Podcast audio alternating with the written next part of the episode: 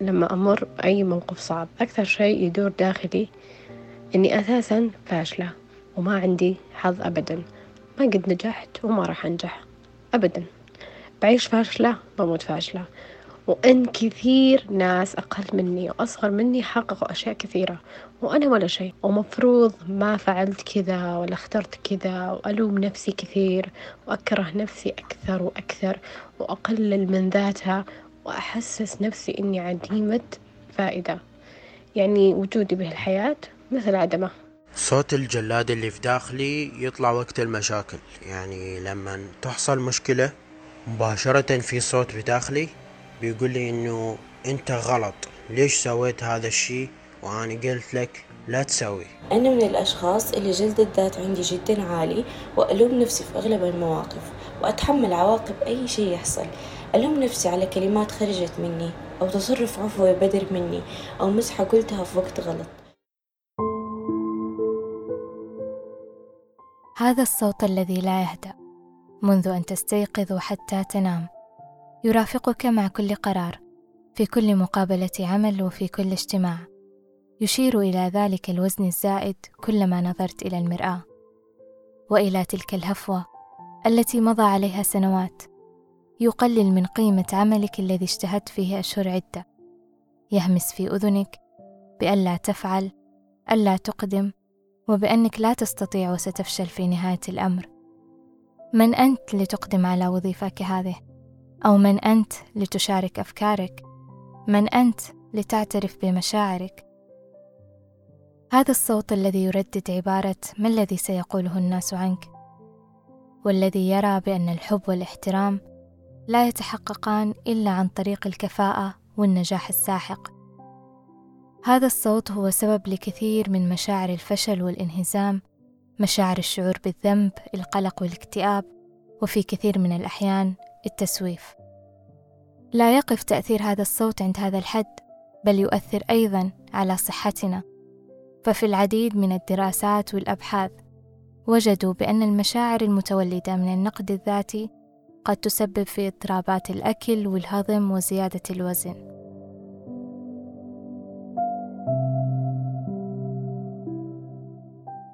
بالطبع نتيجة لكل تلك الأشياء المحيطة بنا والتي تملي علينا دوما بأن نكون أفضل ونسعى للأفضل. صرنا نشعر بالسوء لأننا نشعر بالسوء.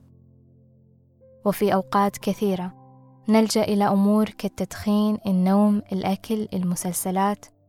بطريقة غير واعية محاولين قمع كل هذه الأصوات داخلنا وندور ثم ندور في حلقة غير منتهية من المشاعر السلبية ومن الشعور بالذنب وجلد الذات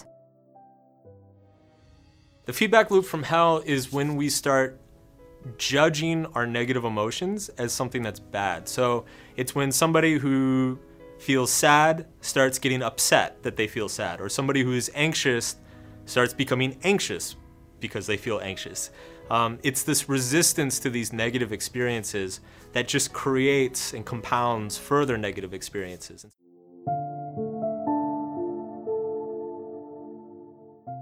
مقاومة المعاناة هي معاناة بحد ذاتها لذلك لكي نخفف من حدة هذا الصوت علينا أن نتقبله بدلا من محاولة إسكاته فالناقد أو الجلاد هو مجرد جانب مثل أي جانب من الجوانب المتعددة فينا. فلدينا ذلك الجانب المسؤول الجانب المرح ولدينا أيضا الجانب المتعاطف. هذا الجانب الذي غالبا ما نظهره للآخرين ونغفل عن إظهاره لأنفسنا. حواري مع أي شخص يمر بهذا الموقف سواء كان صديق أو قريب أو أي شخص حولي بيكون اصبر اصبر بهالموقف.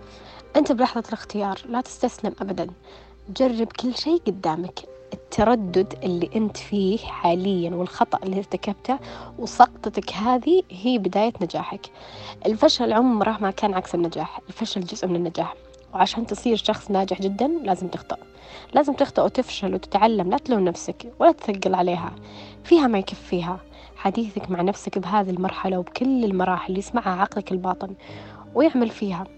وكل شيء فيك بيمشي بناء على حديثك مع نفسك حتى أفكارك وحواسك تتصرف على هالأساس. مهما كان مرادك خليه دايم ببالك وقدام عينك.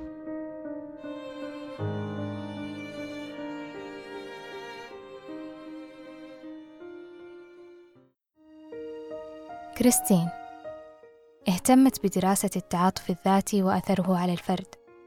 وجدت من خلال دراساتها وأبحاثها بأن التعاطف يؤثر إيجابا على النمو وتقبل فشلنا والتعلم من أخطائنا. ويترافق مع الشعور بالسعادة والاكتفاء وتحمل المسؤولية. فكلما زاد التعاطف الذاتي قل نقدنا أو بالأحرى جلدنا لذواتنا. Self compassion is really strongly linked to well being. So we know that people who are more self compassionate or who are put in a self compassionate mood or who are trained to be more self compassionate, they have better well being.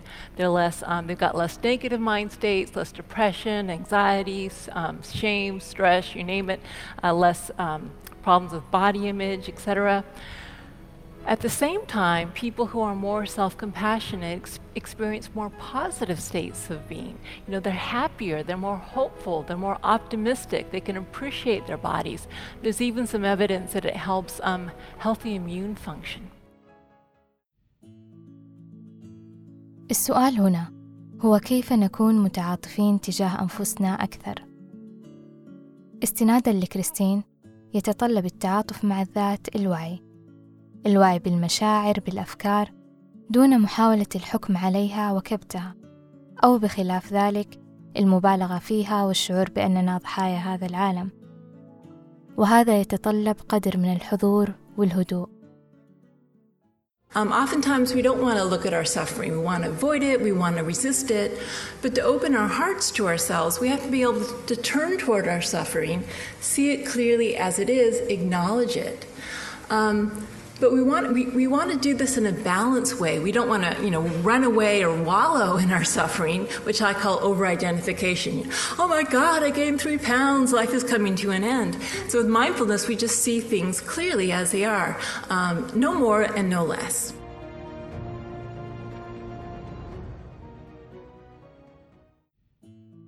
ثانيا يشمل التعاطف الذاتي إدراك أن المعاناة والفشل جزء من التجربة الإنسانية وليس شيء يحدث لي أنا فقط وأن القصور وعدم الكمال أو المرور بصعوبات الحياة هو شيء لا مفر منه نتشارك فيه جميعا كبشر. وكلما تقبلت هذه الفكرة وهذا الواقع بدلا من محاربته باستمرار ستشعر بالتعاطف مع ذاتك أكثر ومع البشر من حولك الذين يخوضون معك هذه التجربة تجربة الحياة. That everybody is imperfect, everybody suffers, everyone has imperfect lives.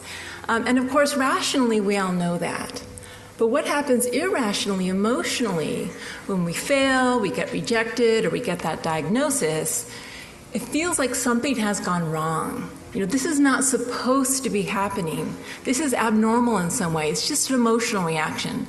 And that feeling that this shouldn't be happening makes us feel isolated, as if somehow everyone else in the world is living these perfectly happy, normal lives, and it's just me who's experiencing this right now. And what happens is that makes us feel isolated and cut off, and that adds insult to injury because not only are we suffering, we feel alone in our suffering.